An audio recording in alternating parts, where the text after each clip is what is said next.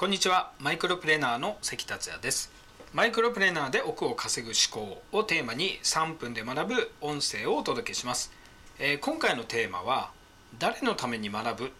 というお話になります。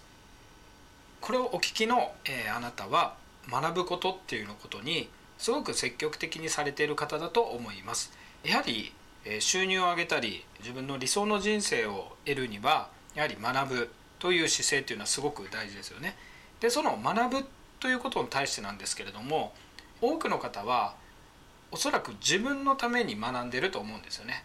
自分でこういうスキルをつけたいから学ぶとか自分のこの人生のこういうところを問題を解決したいから学ぶとか、まあ、そういうふうに自分のこととして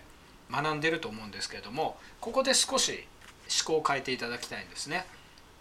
まあ、このより大きく稼ぐにはここが大事なんですけれども自分のために学ぶのではなく自分のお客さんのために学ぶというような思考が大事です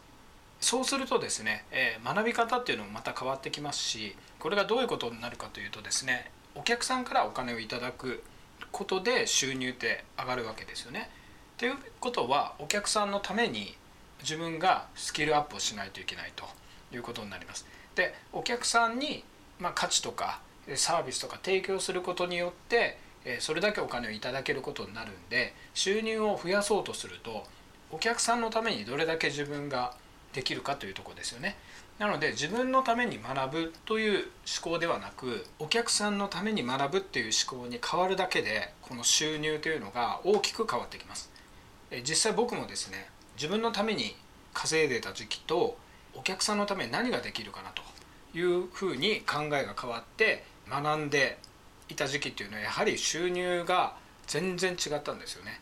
お客さんのために学ぶ。お客さんにこういうものを提供したいからそれを調べるとかですね。そうやってやっていくことで、まあ、あの当初の目標だったですね。まず年収1000万というのを超えることがまずできたんですよね。なのでそこのまず最初の思考を変えていただいて誰のために学ぶかと。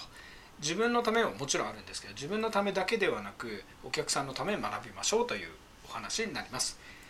はい、今回は以上になります。もし何か質問とか僕にお聞いてみたいこととかありましたら、まあ、お気軽にご連絡ください。それではまた次回お楽しみに。